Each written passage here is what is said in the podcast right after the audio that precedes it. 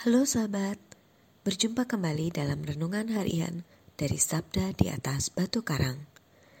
Hari ini, Jumat 25 November, merupakan hari biasa pekan ke-34.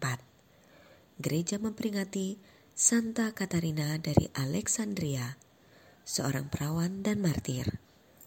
Renungan kita hari ini terinspirasi dari bacaan kitab suci. Bacaan pertama dari kitab Wahyu bab 20 ayat 1 sampai dengan 4 dan 11. Dilanjutkan dengan ayat 21 sampai 2. Bacaan Injil suci dari Injil Lukas bab 21 ayat 29 sampai dengan 33. Mari kita siapkan hati kita untuk mendengarkan sabda Tuhan. Pada waktu itu, Yesus mengemukakan perumpamaan ini kepada murid-muridnya. Perhatikanlah pohon ara atau pohon apa saja. Apabila kalian melihat pohon-pohon itu sudah bertunas, kalian tahu dengan sendirinya bahwa musim panas sudah dekat. Demikianlah pula jika kalian melihat hal-hal itu terjadi. Ketahuilah bahwa kerajaan Allah sudah dekat. Aku berkata kepadamu, sungguh angkatan ini takkan berlalu sebelum semuanya terjadi. Langit dan bumi akan berlalu, tetapi sabdaku takkan berlalu. Demikianlah sabda Tuhan. Terpujilah Kristus.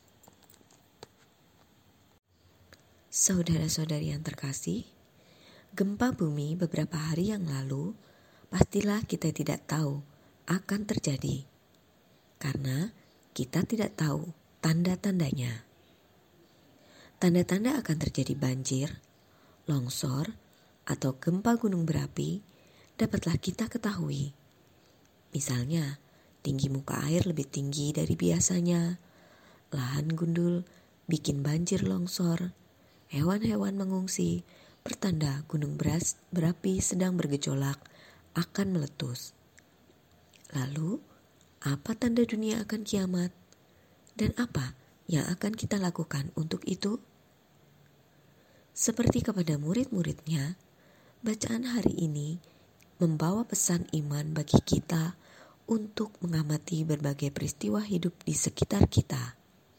Itulah tanda-tanda yang sekiranya dapat memberi keyakinan dan kepastian kita bahwa Tuhan akan kembali datang.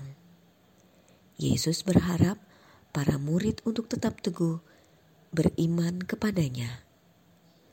Saudara-saudari yang terkasih, menyikapi sabda Tuhan hari ini, semoga dengan terang Roh Kudus kita senantiasa berdoa, teguh beriman, dan berjaga diri agar diberi kekuatan untuk luput dari malapetaka yang terjadi di mana-mana, dan kita diluputkan dari murka penghakiman Allah.